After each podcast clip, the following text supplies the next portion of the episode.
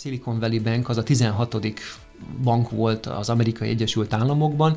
Innen a távolból úgy tűnik, hogy hát a top a bankok között szerepelt, de nagyon érdekes, hogy nem tartozott a legnagyobb bankok közé, és az még inkább érdekes, hogy a nagybankokra vonatkozó szabályok így nem vonatkoztak erre a bankra. Évtizedekkel ezelőtt is látható volt az, hogy latinamerikai drogbárok, afrikai diktátorok, úgymond megtakarításai eh, parkoltak ezeken a számlákon. Ugye anonimitást ígér a svájci bankrendszer, cserébe nem fizet kamatot, de azt szavatolja, hogy semmilyen információt nem ad ki a, tulajdonosokról, semmilyen eh, ellenőrző hatóságnak, és ez azért egészen jó versenyelőnyt biztosít annak a bankrendszernek. Az elmúlt hetekben több súlyos eset is megrázta a világ bankrendszereit, ilyen többek között Amerika 16. legnagyobb bankjának, a Silicon Valley banknak a csődje, illetve Svájc második bankjának, a Credit Suisse-nek a csődje. Nemrégiben pedig már a Deutsche Banknak a kockázatáról és a részvényeinek az összeomlásáról beszéltek, ennek kapcsán fogunk ma interjút csinálni Pásztor Szabolcsal, az Ökonomusz Gazdaságkutató Alapítvány munkatársával. Köszöntöm egyrészt, és örülök, hogy elfogadta a meghívásunkat és örülök, hogy ismét itt vagy velünk a napi.hu podcastjében. Köszönöm a lehetőséget, örömmel jöttem. Mindenek előtt beszéljünk arról, hogy mekkora a baj, és hogy van-e párhuzam a különböző banki összeomlások között. Tulajdonképpen enyhe aggodalomra lehet okunk, de nem lehet a mai bankrendszert összehasonlítani a 2008-as bankrendszerrel. Tehát tulajdonképpen az történt, hogy ugye a Silicon Valley Bank csődbe ment, és elkezdtek működni azok a mechanizmusok, amelyeket 2008 után építettek ki a nagybankok számára. Beszéljünk legelőször arról, csak röviden, hogy miért ment csődbe ez a bank. Ez nem egy új bank. Ugye Magyarországon nem hallottuk ezt a nevet, sem a rövidítést. Évtizedekkel ezelőtt jött létre 70-es években, és a fő profilja az volt, hogy a kaliforniai startup vállalatok, vállalatokat, fintech cégeket finanszírozza, és egyébként az ő betéteit gyűjtse. Ez már önmagában kockázatosnak hangzik. Igen, önmagában, önmagában véve kockázatos, hiszen aki egy picit is ismeri a startupokat, az tudhatja, hogy gyakran változik az üzleti profil, meggondolják esetleg magukat, mégsem olyan kiforrott és jó az a technológia, amit esetleg alkalmazni szeretnének az üzleti modelljei, éveikben gyakran születnek, gyakran meghalnak idő előtt, eltűnnek, úgyhogy önmagában véve egy banknak csak startupokkal foglalkozni kockázatos. Az ő betéteiket tartani kockázatos lehet. Ez egy picit olyan, mint hogyha a korábbi hedge fundokra hajaznának, tehát hogyha ilyen magas kockázatú befektetések, csak most már a startup fintekek kitesznek egy ilyet önmagukban? Igen, nagyjából lehet ezt mondani. Nagyjából lehet ezt mondani, de nem mondom teljes egészében kockázatosnak alapvetően a, az SVB bank tevékenységét, mert ők egyébként államkötvényeket vásároltak, államkincstárjegyeket, ezeket a begyűjtött betéteket ebbe fektették be, és mindez jól működött, amíg nem kezdte el a Fed emelni a jegybanki alapkamatot. De amikor folyamatosan emelgette a jegybanki alapkamatot, hát akkor ugye lehetett látni, hogy ugye ezek a befektetések nem annyira jók, ezek a befektetések is kockázatosokká váltak. És az történt, hogy a beftétesek, ezek a startupok elkezdtek kopogtatni a bank ajtaján, és akkor azt mondták, hogy Hát látjuk, érzékeljük a kockázatot, kérjük a betét egy részét, vagy a teljes egészét. És azért azt mindenki nagyon jól tudja, hogy a banki tevékenység arról szól, hogy egyik oldalon betéteket gyűjt a bank, betéti kamat mellett, másik oldalon pedig ugye hiteleket nyújt, hitelez, és ugye ebből a kamat különbségből, ebből a kamat marsból él alapvetően. Kihelyezi a pénzeket a piacra. Van, persze, egészen pontosan így finanszírozza a gazdaságot, ami nagyon jó. Jelen esetben egyébként az amerikai gazdaságot finanszírozta tulajdonképpen ez a Silicon Valley Bank. És ugye kialakult, felépült szépen egy ilyen bankroham, ugye elindult az a feltételezés, elterjedt az a feltételezés, hogy nem fogja tudni kifizetni, meg időben kifizetni a betéteket e, ez a bank, és hát ugye előbb-utóbb szépen be is következett a csőd. Ez egy ilyen klasszikus recept. Tehát onnantól kezdve, hogy megjelennek a betétesek, és kérik vissza a pénzüket, csak idő kérdése, hogy mikor következik be ez a csőd. Ugyanez a helyzet állt fönt a Credit Suisse-nél is? Ott tulajdonképpen arra érdemes rámutatni, hogy évek óta azonosítja a bankpiac meg a pénzpiac az ottani irányítási, vezetési problémákat, és erre különösen rávilágított az európai háború, ugye, ugyanis egyre több hír jelent meg arról, hogy oligarchák pénzeit is megjeleníti a betéti állományában ez a bank, méghozzá több milliárd euróról, dollárról volt egyébként szó, és egyébként a részvényesek nem nézték valami jó szemmel, hogy ilyen ügyletekbe keveredik a bank, és ugyan nem olyan intenzitással, mint a Silicon Valley Banknél, de fokozatosan, folyamatosan elkezdték onnan kivonni a pénzüket. De egyébként még több kockázatot vállalt a Credit Suisse, ugyanis nem csak orosz oligarchákkal foglalkozott, hanem egy ilyen eléggé csúnya mozambiki korrupciós botrányba is belekeveredett azáltal, hogy a korrupciós pénzeket parkoltatta tulajdonképpen a bankban, illetve volt még egy harmadik eset is. Bulgária, Bulgáriában volt egy ilyen drogdealer botrány, ott az is arra is fény derült, hogy azok, akik drogot árusítottak, előszeretettel parkoltatták a megszerzett jövedelmet ennél a banknál.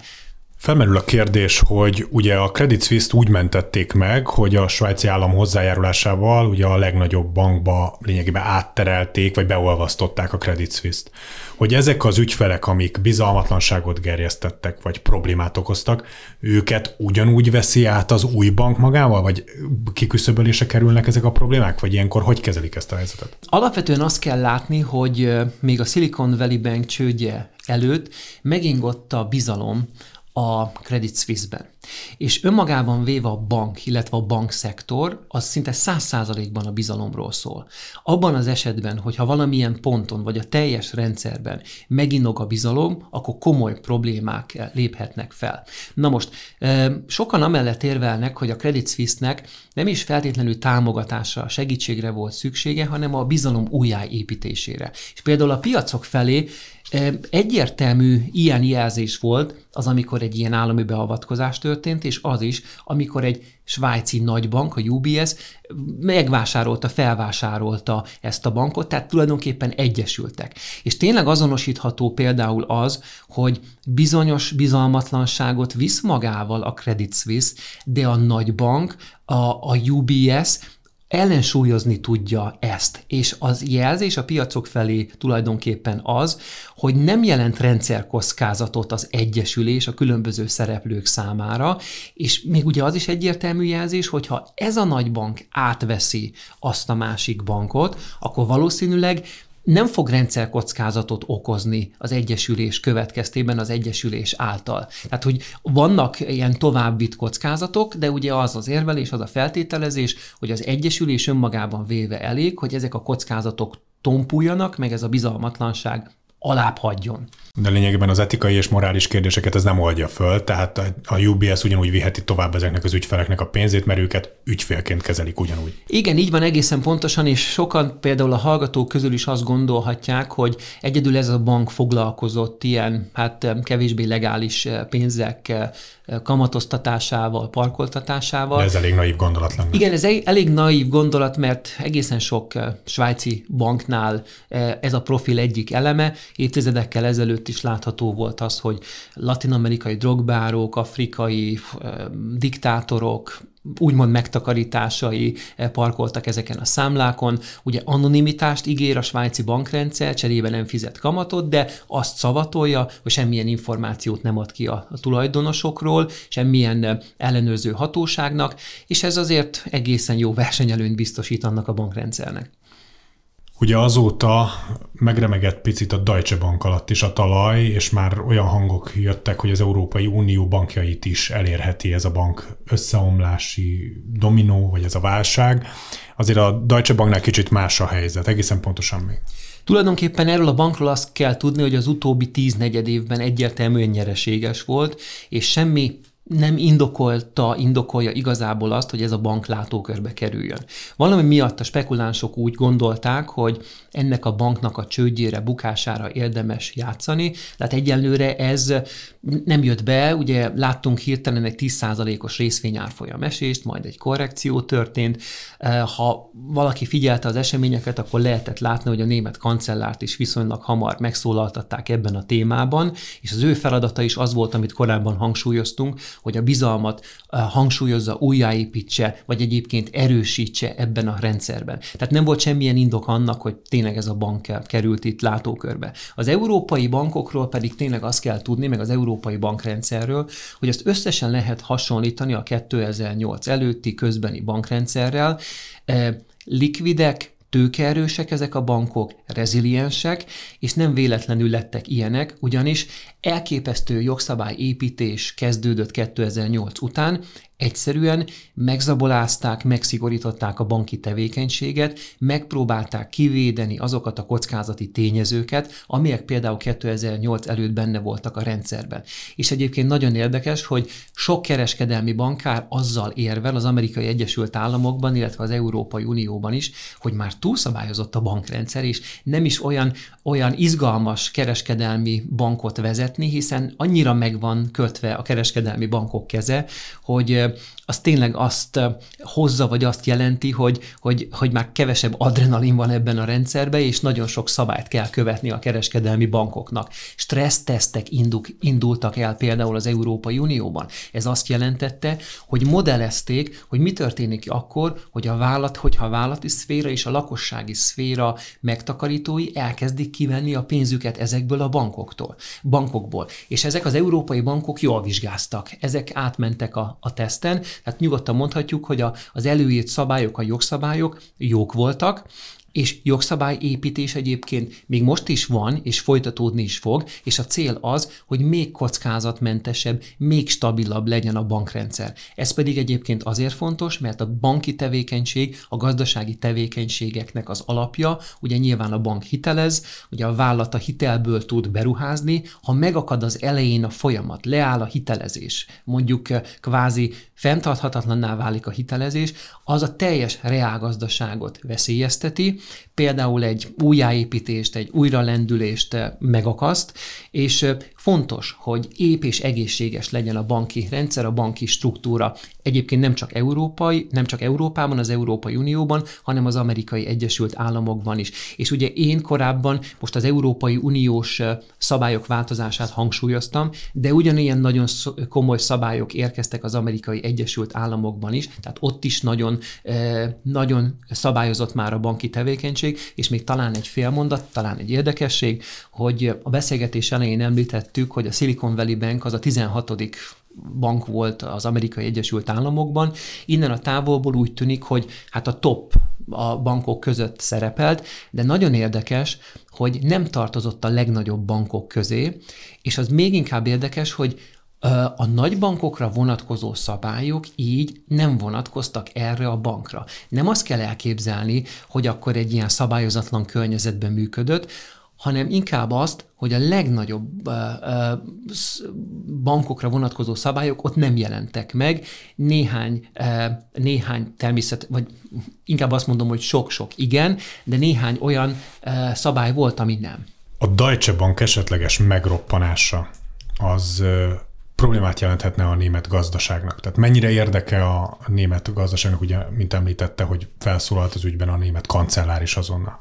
Hogy ez, ez ekte érdekük, hogy ez, ez, ez ne okozzon nagyobb problémát a gazdaság számára? E, igen, nagyon-nagyon fontos, és e, elemi érdek, ezt is lehet mondani, és e, ugye azt érdemes hangsúlyozni, hogy jól látható és azonosítható, hogy a bankrendszeren keresztül reálgazdasági hatások, negatív reálgazdasági hatások nem jelentkeznek.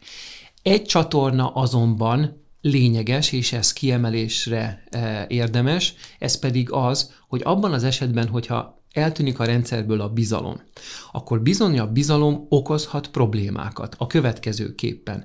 Ha nincs bizalom, akkor például az államadóság finanszírozása különböző országokban költségesebbé válhat, tehát az adott országok eh, magasabb kamatok mellett tudnak például hiteleket felvenni, ez terhet ró a költségvetésre, ennek lehet egy olyan olvasat, hogy növekszik a költségvetésnek a hiánya, na ez bizony már okozhat eh, fejfájást, és ez egyébként okozhat problémákat. Meg hát nyilván azt is azonosítani lehet, hogyha kvázi sorozatos bankcsődök vannak, akkor a hitelezési tevékenység lassul, ennek is lehet egyértelmű reálgazdasági hatása. De még egyszer hangsúlyozom, hogy egyenlőre ez a kérdés nincsen napirenden. Nagyon sok szereplő, a Magyar Nemzeti Bank is, jegybankok is, eh, döntéshozó, eh, illetve az Európai Uniós intézmények megerősítik, hogy az európai bankrendszer stabil, jóval stabilabb, mint volt, jó volt a jogszabályalkotás, talán túl jó is volt, hogyha jegybank vagy bank bankárokat kérdezünk, akkor ők nyilván emellett fognak érvelni,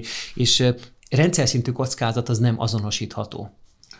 Hát meg ugye a sorozatos bankcsőd az ugye egy olyan helyzethez is vezethet, hogy az embereknél pánik törhetne ki, ugye, hogy a bankokba rohanjanak, és lényegében egy olyan dominóeffektus indulhatna el, ha jól sejtem, hogy már csak azért is csődbe mennének bankok, mert hogyha a betétesek sorban állnának, hogy kivegyék azonnal a pénzüket, akkor ez előbb-utóbb finanszírozhatatlanná válna. Igen, ez teljes egészében így van, és annak idején Milton Friedman például ugye mindig azzal érvelt, hogy a kereskedelmi bankban, ugye akkor még nagyobb relevanciája volt annak, hogy így fogalmazzunk, a betétek mindig egy 12 áll rendelkezésre az adott napon, mert a, a a 11-12-et azt már korábban kihitelezte a bank. Tehát egészséges működés is ugye tulajdonképpen azt jelenti, hogy a betétállomány nincs jelen mondjuk fizikailag az adott bankban, vagy azt jelentette, mert ugye az hitelezésre került. És hát egyébként így tud egészségesen működni a bank, hogy a begyűjtött betétet azonnal visszapörgeti a gazdaságba, hitelez. Az a nem egészséges banki tevékenység, hogyha nincs hitelezés például. Mert, Már pedig most ugye nagyon alacsony a hitelezési ráta, ugye a magas alapkamatok miatt. Igen, tehát hogy megemelkedtek egészen erőteljesen a jegybanki alapkamatok, nyilván ez a hitelt drágítja azon nyomban, visszaesik a vállalkozások részéről az érdeklődés, a különböző befektetés beruházások iránt, és hát ugye még kicsit szalkasztikusan azt is megfogalmazhatjuk, hogy annak a vállalkozásnak meg nem szabad hitelt adni, amely közel 20%-os kamaton szeretne hitelt felvenni, mert lehet, hogy nem biztos, hogy tudatában van annak, hogy, hogy milyen profitabilitás üzleti tevékenységet kell ahhoz végezni, hogy ezt vissza tudja fizetni. És bár részben már választ kaptunk a kérdésre, de akkor rövid távon, sőt most belátható időn belül azzal azért nem kell számolni, hogy ez olyan szinten mondjuk begyűrűzhet akár Magyarországra, hogy valamelyik nagyobb magyar bankot is elérje, és, és bedőljön. Nyilván kijelenteni nem tudjuk, de hogy abból, amiket ön mondott, abból erre tudok következtetni. Néhány fix pont egyértelműen azonosítható. Nagyon érdekes, hogy 2008-ban például a külföldi finanszírozás Magyarországon, bankok külföldi finanszírozása, illetve hitelezés révén a úgymond külföld faktora, az jóval magasabb volt, mint 2000 tehát jóval magasabb volt akkor, mint most jelenleg 2023-ban. Mondom, hogy miről van szó egészen pontosan. Hogyha Magyarországon működött egy leányvállalat, akkor az hitelt nem a hazai kereskedelmi bankoktól kért és kapott, hanem az anyavállalattól. Ez önmagában véve már egy sérülékenységet, kitettséget jelent. 2008-ban nagyon sok devizahitel volt, változó kamatozású hitel volt a rendszerben. A bankoknak a jövedelmezősége, likviditása jóval alacsonyabb volt, mint például most. Jobb állapotban van, azt is lehetne mondani, hogy jobb bőrben van a magyar bankrendszer 2023-ban, mint 2008-ban volt. Köszönhető ez egyébként a, a szabályalkotásnak, illetve van még egy olyan dolog, amit sokan nem értenek, és nem látják a, a mögöttes, a mögöttes mechanizmusokat a mögött, ez pedig az, hogy a, a magyar bankrendszer az e, már nagyobb arányban épít hazai bankokra, a hazai bankok szerepe megemelkedett. Ugye historikusan azt láthattuk a rendszerváltást követően, hogy a külföldi bankok szerepe az mindig nagy volt, és az utóbbi tíz évben hát egy ilyen trendforduló történt, több a hazai bank, több a hazai tulajdonú bank, és ha felütünk egy szakkönyvet, ez a, erre azt szoktam mondani, hogy ez egyfajta nagyobb stabilitást jelenthet, meg kisebb külföldi kitettséget, de vannak olyanok, akik azt mondják, hogy, hogy egyfajta egészséges egyensúlyt jó megőrizni, és amellett érvelnek, hogy fontos az is, hogyha külföldi bankok vannak a, a rendszerben, és egyébként például a vállalatok vagy a lakosság eldöntheti, hogy éppenséggel milyen milyen csatornákon keresztül vesz fel hitelt, milyen szereplőtől. A bankok mögött lévő kockázat, vagy ez a nehéz helyzetben lévő kitettség. Ez egészen addig fog akkor húzódni, ameddig a, a, az alapkamatok, az adott országok alapkamatai nem kezdenek el az infláció mérséklésének érdekében vissza szorulni? Tehát, hogy nem kezd a piacgazdaság visszarendeződni, és az alapkamatok nem kezdenek el visszacsúszni? Nagyon komplex kérdés ez. Alapvetően azt lehet látni, hogy majdnem minden országban negatív a reálkamat. Tehát ez azt jelenti, hogy alapvetően a hozam, illetve az infláció között van egy markánsabb különbség.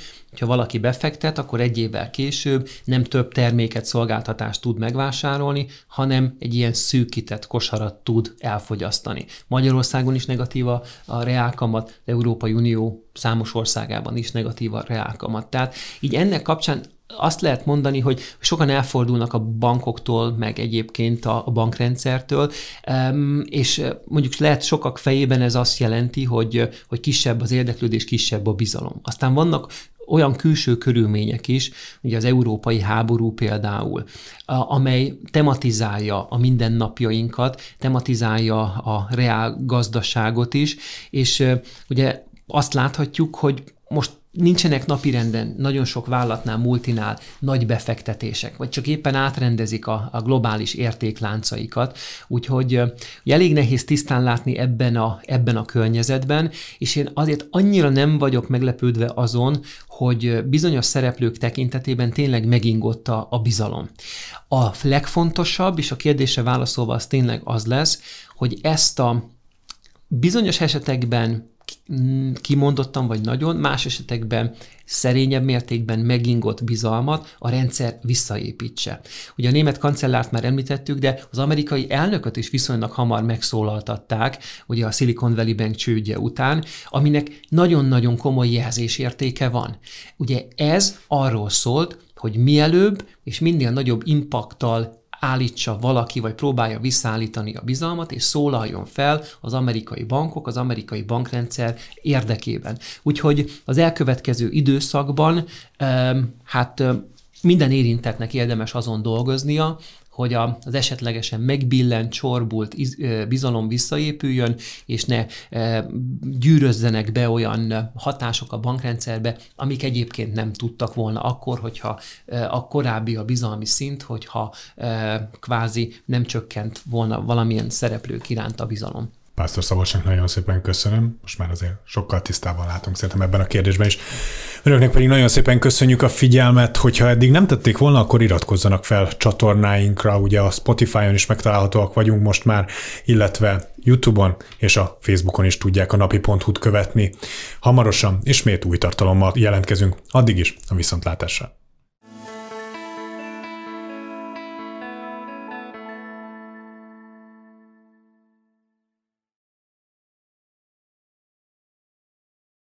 A műsor a Béton partnere.